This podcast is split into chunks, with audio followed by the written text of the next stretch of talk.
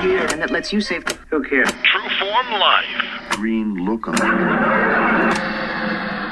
Welcome to another edition of Exploring Mind and Body. As always, I'm your host, Drew Tadia. All right, so on the last episode, if you missed that one, that's going to be a parenting yogi. We talked about misadventures of a parenting yogi with Brian Leaf. Brian was fantastic. Um, that interview was a lot of fun. I hope you get a chance to hear that. You know, a very relaxed interview of his uh, maybe struggles and maybe his successes with raising a child a little differently. Um, but I think everyone could learn something from that.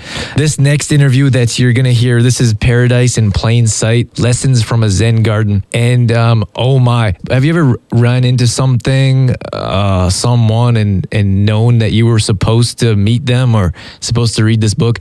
I don't say that too often, but this book could be life changing for you. It certainly is for me. Talking to Karen, like she gave me chills. she was fantastic. And this is a candid interview. Um, Jameson will do some edits to get our uh, sponsors in there, but we started actually talking and we got into some good information. I didn't want to start all over or cut it out. So as you'll hear, Karen and I are talking very openly about her book and, and her teachings. And, and this is fabulous. I can't say enough about this. Check this interview out. It's coming up right here on. This is Exploring Mind and Body. Naturally improve your lifestyle one show at a time with your host, Drew Tadia. Well, first of all, I have to tell you, I loved your book. Um, you probably. I, I noticed you did. what do you mean? Well, you posted a picture on Facebook. Oh, you, uh, I mean, I just saw that today. Um, I guess because in my instructions it says like their Facebook page. oh. So I went and I liked the Facebook page. And then I saw you'd taken a picture of one of the pages. And Yeah, you know, I talk about some like a lot of things in your book. Often, I like to talk about the mind, and and I talk about lifestyle a lot and appreciating what you have. And so that was just I was going through the book, and that was just something that stood out to me, and I wanted to share that with my audience. So, right, right. um, well, what's true for one is true for all. You know this in your work. right, you know uh, what's different and, and even our even the way in which we resist and reject and refuse those are all the same ways too right. yeah, it's true. So, you are you living in East LA right now? Yeah I, actually it's not really quite east la but um yeah i live outside of la a little town called sierra madre And that is that like, are you living? Excuse me, I'm like, I'm, I'm a, almost a fan right now. I feel like a, like uh, I feel like uh, are you my but this is what I, are you my number one fan everyone's your number one fan, aren't they? everyone's my number one fan you can't have enough number one fans That's right. Well, I'm just excited because I felt like I was part of your little garden there, and Well, that's the way, that's how I work, and that's what I write, and that's really what Zen is. It's face to face, very intimate. I'm not putting on airs, I'm talking to you. right. I'm literally talking to you. Actually, the reality is that I'm talking to myself, which is what we do when we talk to other people. so it sounds very real.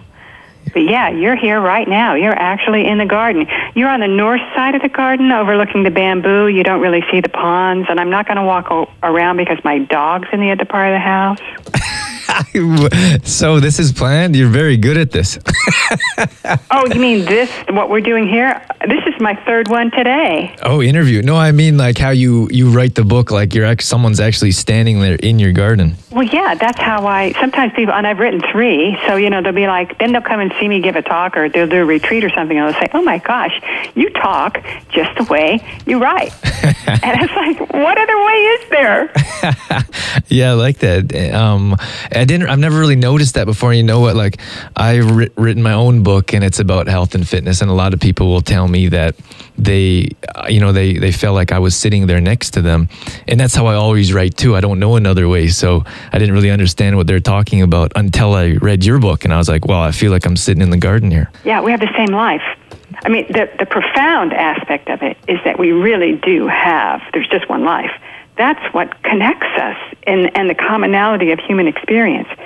We're wrong if we think we're special or extraordinary or, or, you know, let me tell you my story because there's no other story like it. No, let me tell you my story because it's your story. Right. And then you will wake up to beyond just your tired, you know, victimhood and kind of get, you'll realize that you have tremendous total responsibility. I'm sure we're preaching the same stuff. It just comes, you know, we're preaching the same stuff, which is wake up. It's your life. You're running out of time. Right. Start living. Yeah. Start living. We're all dead men walking. Oh man, it's great and to hear you talk. like we're in prison. we treat ourselves like that, don't we? Yes. But we got to actually go on the clock here because the most important thing is that my daughter's going to walk out of school and she's my master. You know, I, I I was just looking at the time, and I am enjoying this right now. How we're talking. Do you mind if we air? If we uh, air Oh, no, no, no. Do, do, do. Yeah, we don't have to be pretty it up. Okay. Well, w- okay. Well, we're just. I'm just gonna keep talking to you like this. We're gonna we're gonna air it the way it is, Well, that's very brave. I don't want to go. and, and I want you to know that you have just become not only the number one fan, you've become the number one student. Because if you can just work with things as they are and be that genuine, then you don't have any problems. yeah. Well, that's one. Thank you very much for that. I do have some problems though. well, you know what my teacher used to say? He would say, I still have trouble. It's just not a problem. I like that. I like that. so, uh, Karen, why don't you tell us, tell me why you decided to write this book? I know this is your third one. Wh- Why? Uh, Oh, gosh. Well, that's a good question. Why? Every question is why, isn't it? And then you have to go and kind of scrounge around and come up with an answer. The truth is that I tried to write another book besides this one. I don't know if you've ever had that experience. I thought, having written two books, that it was time for me to write something really important. you and you know that was kind of going to be a breakthrough and set this record straight and i struggled for years and years because that's not what i write. You know i i thought that i needed to to settle a you know just a few things and and do something really significant in in my zen tradition. And then finally after three or four attempts when my agent was just he'd lost his temper he instead of trying to console me he just said why don't you write about the garden which is really about why don't you just write about what's right in front of you instead of trying to dream something up. So my first response to him was, "Ah, "There's nothing I can say about the garden," and then I stopped short because, of course, the garden teaches everything. so all I had to do was open my eyes and take a look at exactly where I was. Um, and so it was rich and full and beautiful and poetic, and it kind of wrote itself. So, uh, how long were you in this garden before you realized that, like, this is your life? You've learned so many things from it. Um, you want to share that with the world. That's a good question. I moved to this place, this garden, which is California's oldest private Japanese garden. I moved here by accident, and it was initially it was kind of a terrible mistake. Does that sound familiar? Seventeen years ago. In other words, I got in over my head.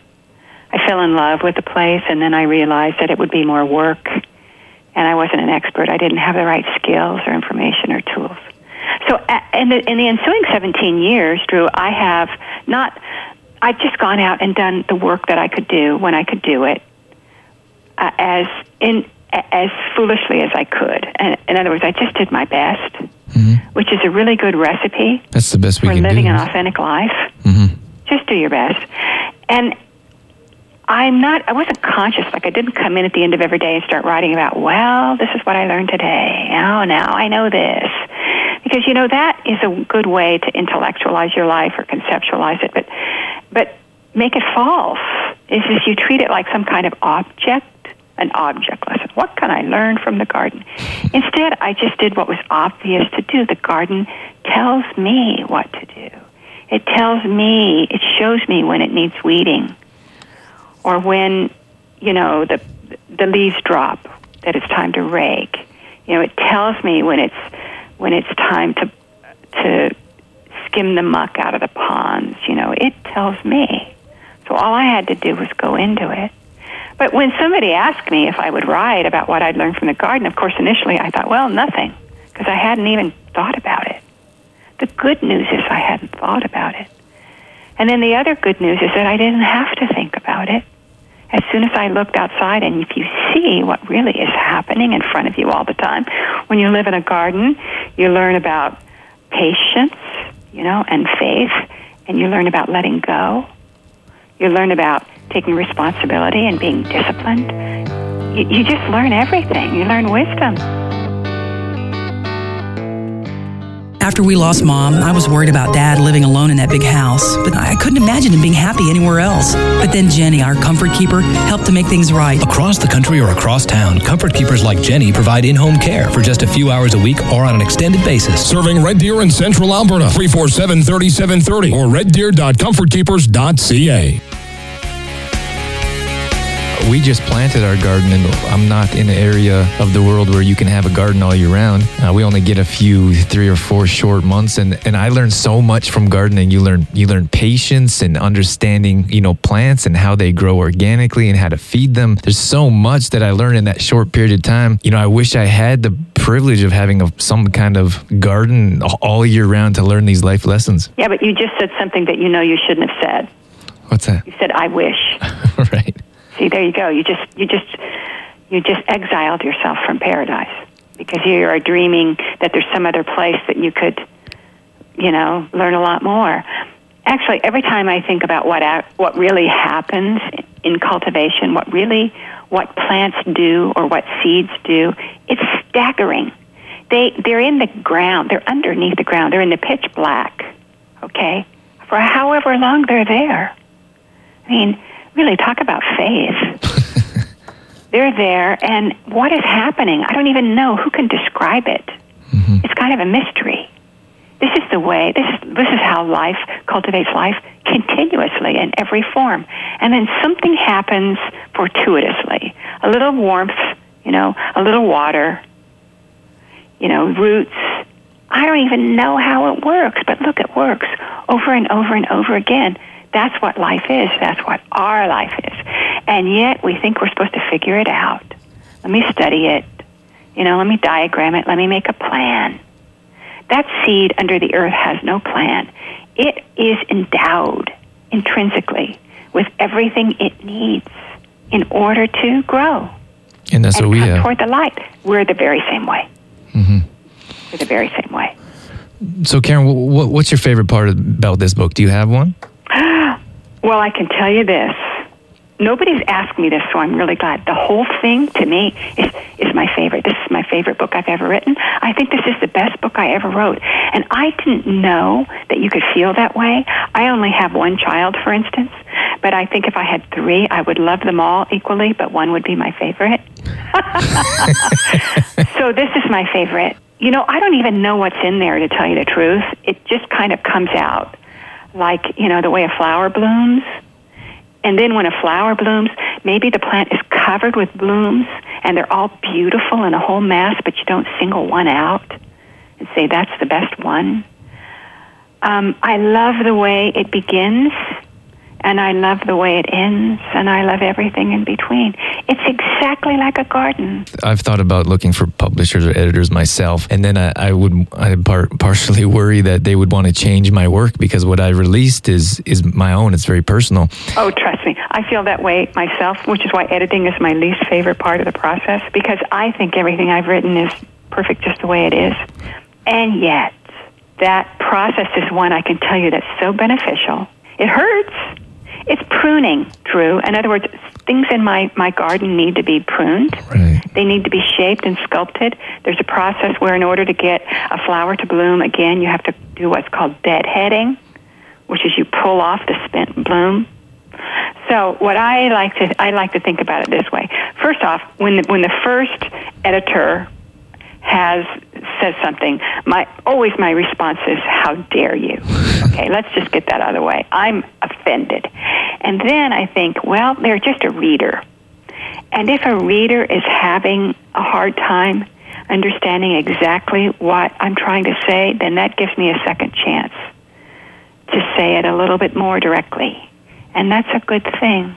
Mm-hmm. That's a good way to look at it. Instead of, like I said earlier, I would think that, well, someone wants to change my work and what I've released. But if you could look at it from a different angle, then you could find the yeah, you, benefits. you have to do it, and it's collaborative.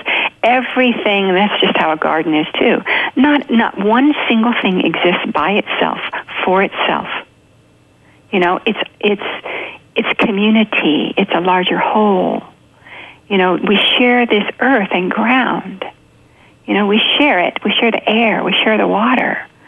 So yeah, it's all collaborative and interdependent. So everybody involved in a process you know, contributes something. And uh, that's how things come into being. So your garden, you talked about how there people visit your garden and uh, they run retreats. And is this an open or public thing for just for people it's a to private garden. It's my backyard. It's just behind my house. When I say it's public, I mean anybody can come. And what specifically what I mean is that you can come.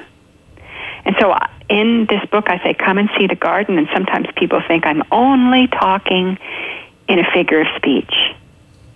But the the Zen teaching itself says, don't get caught in figures of speech.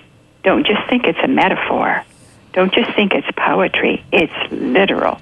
And so that means this garden has been here 100 years. I've only been caring for it for 20 or close to 20. This garden has waited 100 years for you to come and see it. So what do you think? I'm going to lock the gate? I mean, I'm just, I just sweep up. I'm the temporary custodian, which is a good way to think about every part of your life and our role in the world as citizens of the world, that we are the temporary custodians. So not only are we going to do our best to keep it up and keep it healthy and nourish it, protect it, we're going to relinquish it to the next generation. This segment brought to you by Complete Truth Protein Powder. Live free, live true with whole natural foods. No additives, no preservatives, and soy, gluten, and dairy free. Supplement with superfood to energize your day. Visit CompleteTruthProtein.co for more. Did the garden teach you, um, push you into, you know, being a Zen priest? Um, how did that come about? Is that something? Yeah, I think it probably did, but not in a direct way. I had begun my practice, and I was a serious Zen practitioner, meaning a Zen meditation practitioner with a teacher, you know, in a formal way before I came here. But I also would have told you at that time there was no way I was ever going to be a priest or ordain because I didn't think that, that I was that kind of a person. So as you mature in anything that you do, the barriers will drop and you'll begin to see through those points of resistance and how they're ego driven. Um, you know, out of fear. You just are, we're so convinced of what we can't do. Um, but the and I can't say that it's the gardening per se, but just being more honest and intimate in my own life, getting my hands dirty in everything I was doing. You know, you have to get your hands dirty in the garden. You have to get your hands dirty in the kitchen. You have to be upfront and center engaged in all of your relationships and in your family life. You know, somebody has to be the mom, somebody has to be the cook, somebody has to be, finally, I realized somebody has to be the priest. So it turns out it was me. May as well be you. Yeah, it was going to be me. If I was going to be a priest in my life, it was going to be me. That's great. Um, so, are you actively practicing? How, do, how does this work? oh, yeah, yeah, yeah. Well, it's a very old fashioned, some would say even archaic, obsolete form of practice, but Zen is a is an oral tradition. It's a one-on-one teaching. And it's a lineage practice, which means that over 81 generations since the original Buddha, the teaching has been transmitted from teacher to student down 81 generations until my generation, which is the 81st generation. So I practice at a Zen center with a teacher. I'm also a priest and a teacher. When I go, when I'm asked to go and teach others, I become the teacher. You know? Yeah. Both roles are fluid, but all of that occurs in a kind of an organic, just like a garden, an organic evolution based on your own commitment. So now I'm an old lady. I'm the old lady in the room. I'm the old teacher. And you like that? It sounds like you embrace it with. Well, it's the most fulfilling thing. I'm so lucky. It's mm-hmm. hard work. In other words, our practice is a, is a discipline, not unlike anything that you do.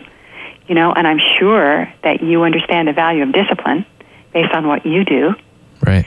And so it's a discipline. It's simple. It's not easy, but I haven't found anything else that brings me both the joy of the practice itself and the simple gratitude and appreciation it delivers for my life, and then how fulfilling it is to share the teaching and the practice with others, to watch them wake up, to watch them um, step into the garden of their own lives.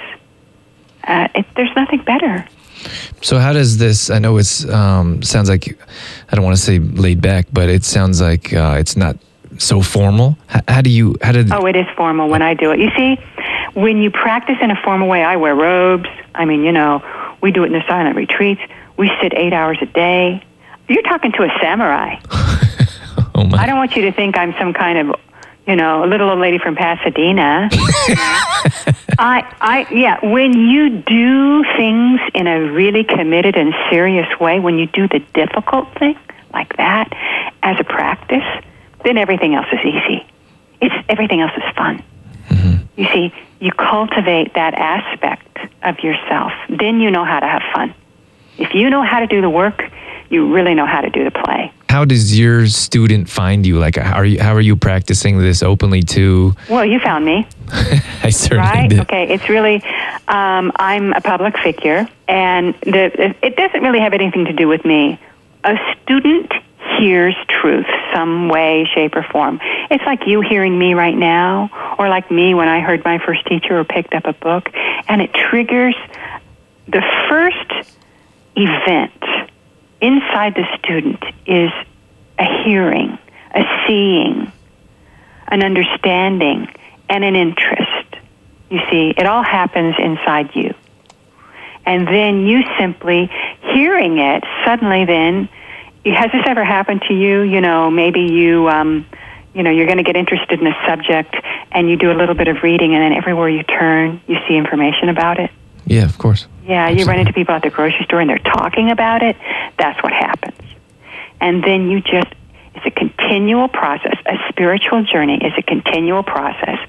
It's just like any journey of taking the next step. So then you, you know, you look on your shelf and you see what's there, and then maybe you look at the magazine rack at the Whole Foods, you know, and then maybe you go online and maybe you listen to the show, you know, and maybe you friend me on Facebook, and then maybe you go to a Zen center and you say to somebody there, "Can you show me how to meditate?" And then one thing leads to another. So it's more like a natural progression. Like everything else, everything in nature is natural. It's exactly like it happens in nature. you know, sometimes the wind carries the seed. You know, sometimes, uh, you know, farmers cast seeds. I mean, it's this process that occurs naturally, and we can't, we do not have to know how it happens. It will happen by itself. So now that you've, this is your favorite book right now. We've already we've already Oh, discussed that. So, have you? Are you gonna? What happens next? Like, are you gonna write another one? Are Yeah, well, the question, what happens next, is, is a question that crazy people ask. how they torment themselves to happen, what's next? Well, I don't know. That's, that's how a wise, that's how a teacher responds to a question like that. Says, I don't know. Because in that space are infinite possibilities. I don't know. But I will, it will appear. You know, I'll be asked to write a book. I'll be invited to write a book. You know, I'll have. I'll fall down and, you know, hit my head, and and you know, and something will come out of it. it will happen by itself. I one thing that occurs as we, you age and you become an old woman like me is that I'm no longer gripped by the feeling that I have to that I have to do something that I have to prove something because sometimes those motivations are really about ego and greed and ambition. I I feel like um, I will respond to what arises, and I'll I'll probably write another one. But you see, I'm not in a hurry right now. There's no one chasing me. you're not. In a, imagine you're not in a hurry to do too many things. Well, I got to go pick up my daughter from school, and then you know I'm going to have to. The wind is blowing, so I'm going to have to rake. I've got some laundry in you know in the washer, so I'm going to do that. That's the kind of uh, what's that's what I respond to. I don't respond to my fear or my greed. I try not to. I don't respond to my feeling that I'm inadequate or unsatisfied. That's what I try not to respond to. Uh, Karen, unfortunately for me and our listeners, our time is up. but But fortunately for you, you know where I am, and now you can come visit me. that's funny. I am coming to Los Angeles later this summer. There you go. So uh, See, it happened by itself. you might catch me blown in the wind in if your you direction. come here and you don't come see the garden, you're going to have to wait who knows how many other lifetimes. I, I'm going to come and see your garden. I'm serious. All right. Karen, it's an absolute pleasure. What what a breath of fresh air. Thank you for joining us on Exploring Mind and Body. Oh, it was my pleasure. You see, now it's like I feel like you're my kin. Come home. Well, you, I'm coming. Exploring mind and body with True Form's Drew Tadia would not be possible without the help from the following sponsors AG Foods in Didsbury, Health Street in the Cornerstone Shopping Center Olds, and Shoppers Drug Mart, working together to help build a healthier tomorrow. For more information on True Form Life, Drew Tadia, or to find out how you can become a sponsor, visit exploringmindandbody.com.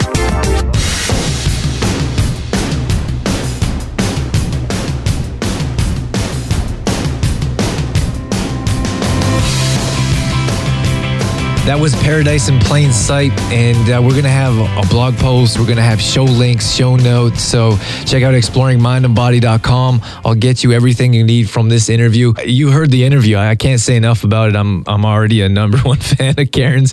Karen, thank you so much. It was an absolute pleasure, and I'm going to recommend this book to everyone I, I see walking down the street. but uh, I'm actually I'm going to go see her garden. I'm serious. When you read this book, you'll feel like you're sitting in her garden. So that's enough of me rambling on. Thank you so much for tuning in. Thank you for always your participation, your downloads, your comments. That means a lot to me and and gives me the inspiration to move forward. Thanks to Jameson Brown, my producer. Uh, he's at at Jam Brown Radio. Check him out on Twitter. But other than that, uh, that's all I got. I'm out of here. As always, I'm your host, Drew Tadia, in health and fitness for a better world. Thanks for listening. You've been listening to Exploring Mind and Body with True Form Life's Drew Tadia, fitness expert. To find out more about the show, Drew Tadia, to listen to past shows, visit exploringmindandbody.com. Exploring Mind and Body with True Form Life's Drew Tadia would not be possible without the help of GDK Gravel and Sand. GDK Gravel and Sand, now offering all products in half and one yard bags. Give them a call today for more information. 1 877 335 2091.